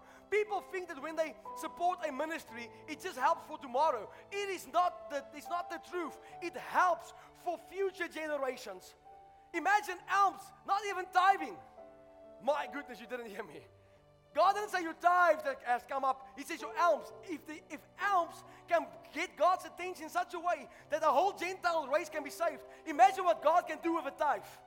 And God doesn't require your tithe because heaven is in need. No, God requires your tithe because a tithing is connected with your obedience. God is actually asking, Are they trusting me? People ask me, the, and this is what you need to understand. People think they give a tithe once a month or an alm once a month, or, or they give it this month, skip two months, and give it again. You can't receive anything. Paul spoke about the following. He says, every time, every week, or every month, it depends on how you get it, you have to set something aside. And here's the key He said, You have to make up your mind, not when I get to your house, not when I get to your church. He says, You have to make up your mind far ahead. You have to speak to God far ahead what you want to give to Him. Hallelujah. I'm, I'm, I'm teaching somebody something. An alm is what you do for others. Hallelujah. Who knows what I'm talking? Who has helped people in the past? Wave. That's an alm. They have given alms. And God blesses the alms. Then the Bible speaks about the first fruits. A first fruit, what they did was they took, before the, the harvest, the, the farmers would have taken a, a, a portion of whatever they felt like. And they would go and sacrifice it to the priests. Why the priests? Because they were the ones ministering the word. So an al, a, a, a first fruit, there's not a there's not a amount what a first fruit is. A first fruit is the amount that you want to honor. That's what happened in biblical times. And that's why they were blessed. If you think about the Jewish nation, they still do it today. And it was one of the most blessed nations in the world. Blessed nations in the world. If you go to Israel, you know what I'm talking about. They, they are blessed. There's so much money in Israel one of the richest countries in the world. because of the Jews understand this is what God wants us to do. Then, secondly, a tithe. What is a tithe? A tithe speaks about 10% of all of your income. And here's the, here's the thing that I want to tell people. If you, if you uh, uh, uh, uh, receive a salary, 10% is a tithe of what you earn before any deductions, before SARS. Now I'm checking people. SARS takes how many percentage? Nobody's fighting SARS. But when the Bible says God requires your 10%, not because heaven needs, because you need. All right, let, us go. Let's, let's, let's, let go a little bit further. If you have a business, your business is an entity by itself. Your business needs to dive. If you want to see the hand of God in your business, if you have 10 businesses, each business needs to dive according to how they've prospered. That's, that's scriptural, by the way. You can find it in scripture, how they gave of their businesses. People say, Well, I'm a tither, so God needs to bless my business. No, God will bless you. Your business can go down, but God will take care of you. But you have to understand if your business goes down, there's families that goes down with it. There's family that the families that relies on your business. If You're going to see those family blessed. You make, have to make sure you're your business tithe. Don't be quiet on me now. And then the scripture speaks about offerings. I'm going to touch on, on, on tithing just now. I want to add to this because Malachi 3 says, Bring the tithe and offering to the storehouse of God so that there might be food in my house. Can I teach on something quickly? The tithe belongs to the, the, the church, the household of faith, where you receive your, you receive your spiritual food from. All right? Or the ministry that you receive your spiritual food from. You have to be rooted in the church, by the way. Secondly, secondly, the Bible says the only scripture that God says, me, myself, I will rebuke the devourer for your sake, is when it comes to the tithing. Amen. What does it mean? It means that your car tires will hold, keep you longer. Your washing machine won't break. Okay? Your yskas, gaan. Your children don't get sick as often. Why? Because God says, I'm rebuking the devourer for your sake. Suddenly, there's business deals coming to you. Salespeople, they just get sales. They don't know why. Because God says, I'm rebuking the devourer. Every, every single time the enemy wants to come and steal, I'm, I'm rebuking him for your sake. That means you just walking in the rest of God. You don't have to fight devils, He's fighting them for you. Don't you love that? Same with your business. You want new contracts, you better tithe out of your out of your business. Tithe out of your business. God says everything that comes against your business, I will rebuke it for your sake. You don't even have to advertise much. God's hand will be upon it, and you will see the glory of God. The offering is everything over and above what you what you tithe. And that is something that Paul says that you have to make up your mind what you want to give. But the word offering means that there's something that it's going to cost me something. It, uh, it needs to be something of, of value to me. Because why? Money is just a tool. A tool to do what? To, to preach the gospel to the unreached. You know what, what God moved me? I was standing in, in the Philippines. There was a, a young girl. She came to give her life to Jesus. And, and she was crying so much that she had a towel in her hands to wipe off the tears. When I saw her, I heard the Spirit of God ask me a question What is one soul worth to you? What is one soul worth to you? Then I broke down in tears and I understood why I'm doing what I'm doing. Let me quickly tell you something. You might say, Well, does the giving work? Let me quickly tell you. We can ask that five year old girl that was raped severely that they brought to church just to be prayed for. We can ask the 70 year old man that is about to die of cancer who received the touch from God, cancer dissolving from him, and he received new life. Come, we can ask the people that were on their way to hell, but heard about a Savior. Hallelujah. And everything was turned around. We can ask the, the families that's life has been changed forevermore. I don't know a family personally in this church that has came here, you have come here, and you're here every week, and you have not been challenged in any aspect of your life. People that join this ministry, by the way, are challenged. Do you know why? Because that's what the anointing does. It challenges you and it stretches you. I heard somebody say to me, listen, since I'm here, there's challenges. He says, but it's good. I like challenges. Because in the challenges, I'm growing. I'm growing. I'm not where I used to be a year ago. Come, who, who's with me right now? My faith is going from glory to glory in the name of Jesus. Why did I touch on this? Because I want this church, I want you, families in this place, to start to prosper and to see the hand of God in a supernatural way. I want to tell you when you tithe, you don't need a pension. He becomes your pension fund. When, uh, you know what I always tell, I told Eileen, I said, it's time that we save. And she turned to me, she says, the only one that saves is Jesus. Het dit gevang. Ek sien die ouens kyk maar hoor na hierdie ou. Five doesn't have a plan B, C and D and E. Plan has, has only has a 5J. Jesus. Hallelujah. Who believed that this morning the spirit of doubt has broken off you? Come on, who believed that the spirit of fear has diminished, broken off you? Who, who believes that? I want to ask our team just to come and help us. I want to sing that song one more time. I let my fear on the boat. Praise God. Okay, let's try that again. Who believes that the spirit of doubt has just lifted off their shoulders? Lift your hands. Who believes that this morning that God wants you to prosper in everything that you do? Who believes that this morning that you'll never go home ever again the same as you enter in Jesus' name? I trust God that this month of December, the bonus that you think you're going to get, that God will supersede, excel that, far above what you can humanly imagine. I believe that those who's never been on a holiday, that God will bless you with two holidays. I, hallelujah. I, I, I pray that those who has been working hard. Listen, I'm praying for every single mother and every single father who's working hard to provide for their families. I pray in the name of Jesus Christ that this month will be a great month, a month of great harvest. It will be a month where you will lack no good thing. Listen, it will only be, sorry for the word, but it will only be stupid people who hate to prosper this season. Who wants to prosper? Who wants to see God's hand? I tell you, I declare in the name of Jesus Christ that this morning you leave your fear on the boat. In Jesus' name. Come on, let's sing this song one more time. I my fear on the boat.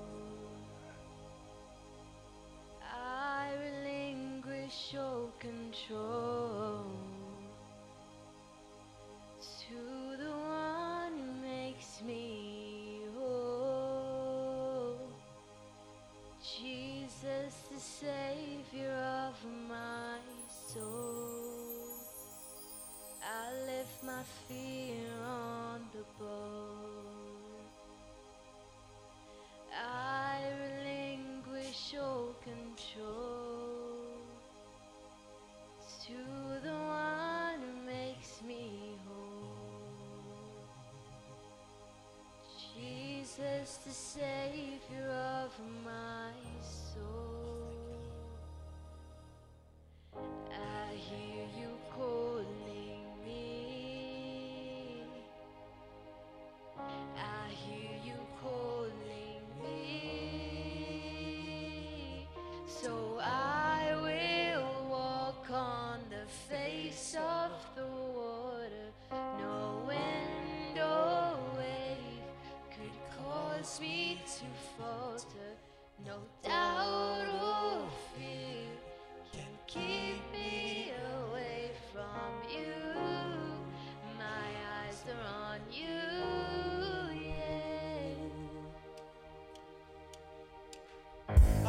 My fear on the boat, and I relinquish all control to the one that makes me whole. Jesus, the Savior of my soul. I hear you calling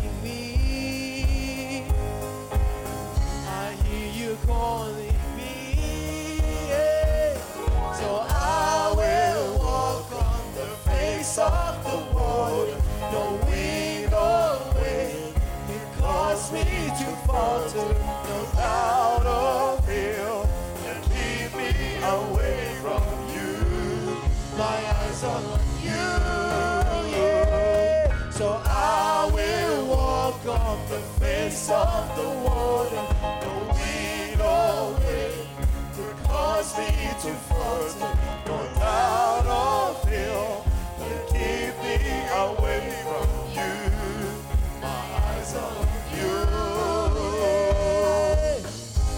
I left my fear on the boat, and I relinquish relinquish all control to the one who makes me whole. Jesus, the Savior of my soul. I hear you calling me.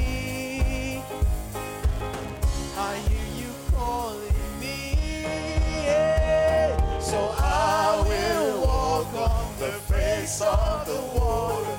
No wind or wave will cause me to falter. No doubt or fear can keep me away from you. My eyes on you. So I will walk on the face of the water. No wind or wave will cause me to falter. No doubt or fear me away from you. My eyes are on you. The waves are crashing. I'm stepping over. My faith won't waver in the midst of the storm. The water's raging, but I see you walking. I will keep running in victory. yeah. The waves are crashing. I'm stepping over. My faith won't waver in the midst of the storm. The water's raging, but I see you walking. I will keep running in victory. yeah. The waves are crashing. I'm stepping over. My faith won't waver in the midst of the storm. The water's raging, but I see you walking. I will keep running in victory. The waves are crashing. I'm stepping over. My faith won't in the midst of the storm. The water's raging, but I see you walking. I will be running in victory. Oh, so I will the water. No wind or wave will cause me to falter. No doubt or fear can keep me away from you. My eyes are on you.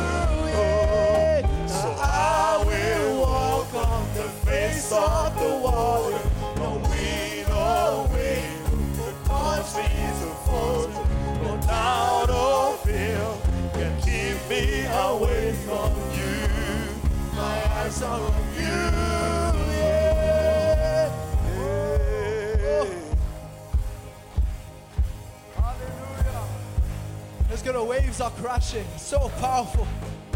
Thank you, Lord Jesus. I want to doubt nor falter. I will only strive for victory.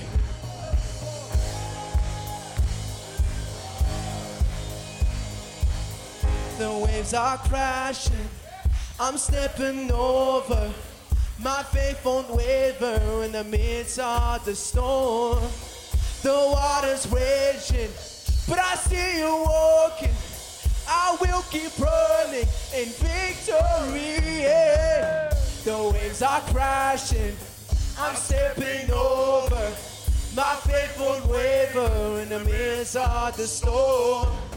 The water's raging, but I see you walking.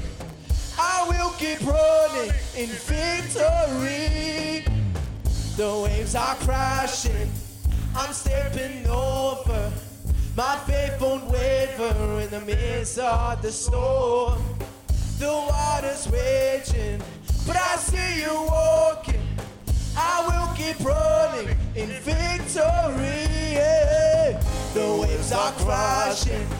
I'm stepping over. My faith won't waver in the midst of the storm. The water's raging, but I see you walking.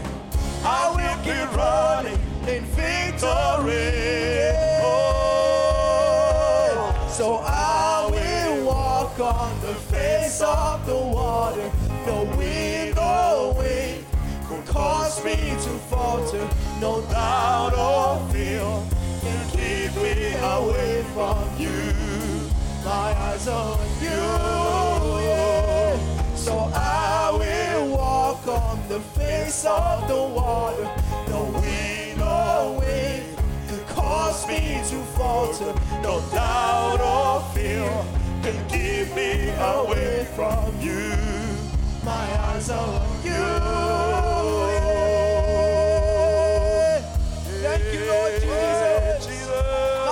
On you, Lord. Thank you, Jesus. I want you quickly just to close your eyes, lift your hands, just two minutes. Gracious Lord, thank you. Thank you for your presence. Thank you that you are here. My prayer, Lord Jesus, is this morning that you will reveal yourself to each one, each life, in Jesus' name. I pray you'll tug on people's hearts this morning. Thank you for your beautiful presence. Come on, lift those hands. He's here. We glorify him. Thank you every eye will be on you. Lord Jesus, thank you this morning. You call people out of those boats. Thank you this morning. The people will not walk on the water, they will walk on your word. Thank you that they will not doubt your word for a second. The enemy whispered, Did God say it? Yes, he did. And I thank you, Lord, for your peace that surpasses all understanding. Come as you lift your hands as a sign of surrender. Just ask the Holy Spirit. I ask you this morning, make Jesus real to me. When I face a storm, thank you that that will be the only face I see. Is Jesus Christ. When I get a bad report, I thank you that Jesus will be the only face I see. Lord, when the life seems so so crazy, thank you that Jesus will be the only face that I see. Thank you that He's the author and the finisher of my faith. Thank you, Holy Spirit, for changing people, for changing every heart and every life in this place. I pray for your people, is Lord, that you will prosper them in everything that they do, that they will be prosperous and in health. And those two things this morning I declare to your people in the name of Jesus. I thank you, Lord, they will prosper in everything that they do. I thank you that when the world sees them, they will glorify their Father in heaven. They will know, Lord, that it's not over until you say it's over. And I speak a word to every life in this place. This is where it ends. Every storm, it stops now. Every turmoil, it ends here. Every storm against your life, against your against your personal things, it stops here right now. It's time that we walk in the confidence and in the boldness that God has called us to be and to walk in. And I declare this in Jesus' name. Come on, there's a whole shift in the atmosphere. There's a whole change in this building because of the King of Kings that has entered in. The Lord Almighty, the Lord mighty to save, is here right now. Here right now. I'm telling you this, He's calling you out. He says it's time to come out, Lazarus. Come out of Bethany. Come out of despair. Come out of depression. Come out of anxiety. Come out of fear right now. We come against despair. We come against fear. We come against it now in Jesus' name. And I thank you, Lord, that this week will be the greatest week of your people's lives. I thank you this month will be a great month. My goodness, what a presence of the Lord. Thank you that you are here, Master. Just one more minute. Would you just pray with me? Just for one more minute.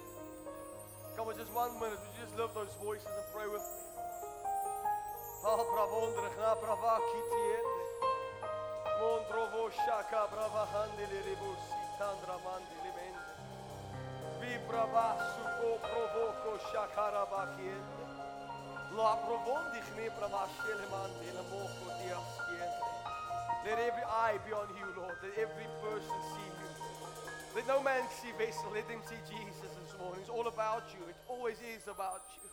Thank you that you are the waymaker. Thank you that you are the miracle worker. You are our promise keeper. You make a way where there seems to be no way.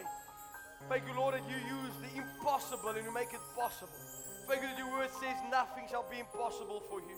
Thank you that the word says in the book of Luke, chapter 137, for with God nothing shall be impossible.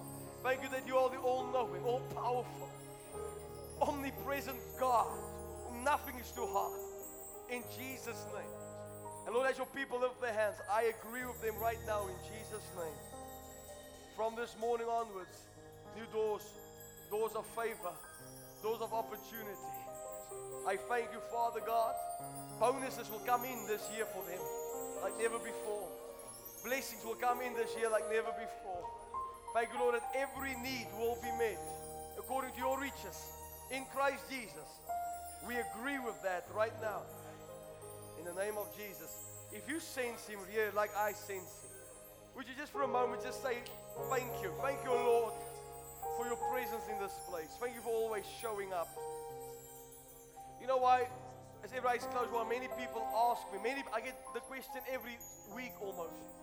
So why is the presence of the Lord so strong in your church? Let me tell you why. Very easy to understand.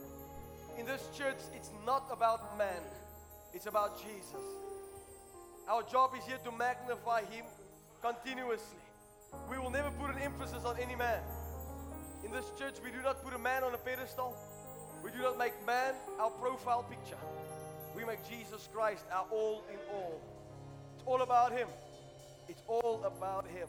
And let it be known this morning, Lord, that you will always get the glory.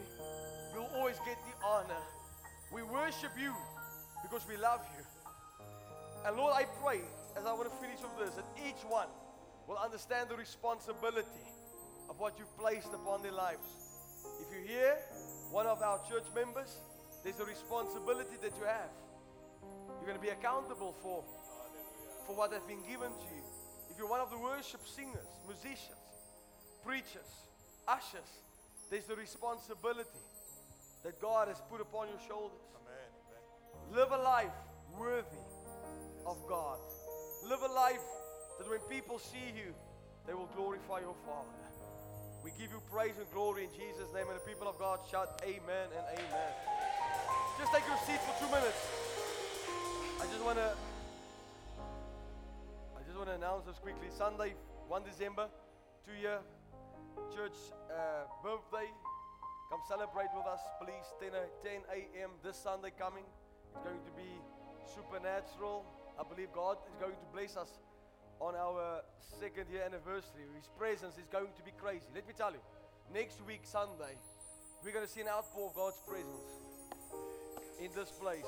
Then, 8, Sunday, 8 December, there's church here. If you're not on holiday, we're not on holiday, we're here. Okay? Then Sunday, 15 December, if you're not on holiday, we're not on holiday, we're here. All right? You can get the word. Then Sunday, 22 December, we also here. So if you're not away, there's church. The church will not close. Even if there's two people coming to church, we're here. So, uh, then Wednesday, 25 December, Christmas morning, 8 o'clock. We're going to have a Christmas service early. Not keep you long, promise you. Not evangelistic promise, it's a promise. All right, an hour at most, and you're off to your family. But this is we're going to celebrate Christ and what He has done for us. He's the reason for the season. Amen. And then Sunday, 29 December, there's church here. If you're still not away, we are here. All right, then uh, Tuesday evening, 31 December, Ojaars Aunt, 11 p.m. We have a service here. And then we're going to Jabula. In actual fact, I want you to do me a favor. I want to change it a little bit. I want to make it 10:30. Why 10:30? Because I want to praise God just a little bit longer. All right? And then we're going to Jabula on new wine. It's not going to be brandy, it's going to be new wine. We're going to go into the new year with Jesus Christ. Year 2020, you're going to have 2020 vision. Amen. Hallelujah. Praise God. And then, I just want to double check on that one. Then 5 January, we continue. 6, we continue. And then 19 January, we plant the planting in Johannesburg. That Sunday evening, I want to ask everybody that loves us to come and join me there. It's a, it's a much smaller building than this, but we're going to have a problem. Okay, I'm going to say it again. We're going to have a good problem. I believe the place will be too small. People ask me, will you close this church? No, we're not closing this church. It's just the second church. And then the next one, maybe in Witbank. and then Durban and Cape Town and Port Elizabeth. En waar is het nog lekker? Mauritius. Mauritius. Oh, it's. All right. Hallelujah. Then we're going to do taking up an offering for the work of God. There's three buckets in the front. White bucket. Please remember if you're new here, the white bucket is always for the work of missionary, missionary work. This means when they travel, when they travel around the world, the money in the bucket goes towards the souls of the world. The buckets, the brown buckets, and the I don't know what color you want to call that, it's for the church, goes towards the church. There's details on the screen. Please remember our ministry is a Section 18A organization that helps anything that you give to the church. Might be your 10 vacation homes. It's tax deductible. You get it back on tax. All right, so there's details on the screen. And then there's card detail or card machine there in the back for you who want to use it.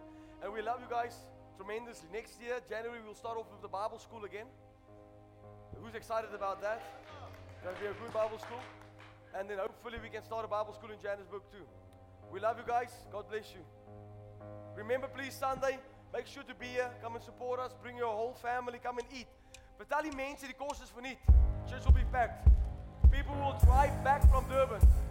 God bless you. We love you. Yes, please. The waves are crashing. I'm stepping over. My faith won't waver in the midst of the storm. For the people that The waters raging. People that want to have communion, there's a communion table in the front. You can have communion. And then we want to say thank you for everybody that gave to the children. We want to show it's possible. All right. That was the kids, by the way. There we go.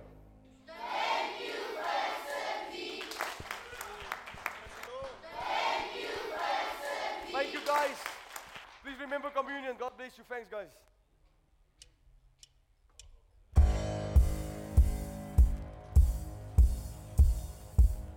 The waves are crashed.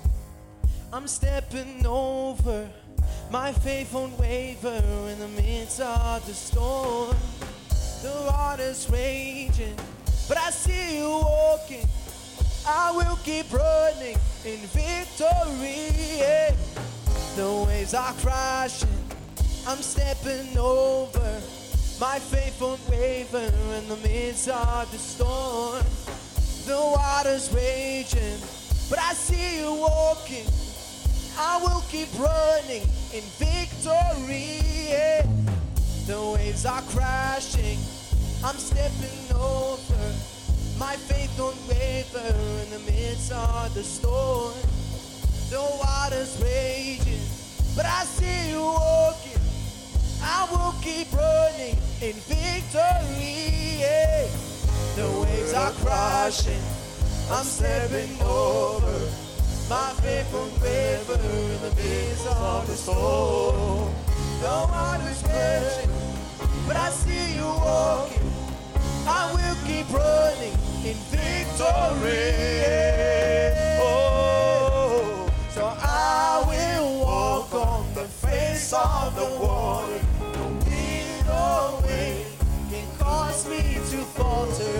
No doubt of fear can keep me away from you. My eyes on you. So I will walk on the face of the water. No wind or wave can cause me to falter. No doubt of fear can keep me away from you. My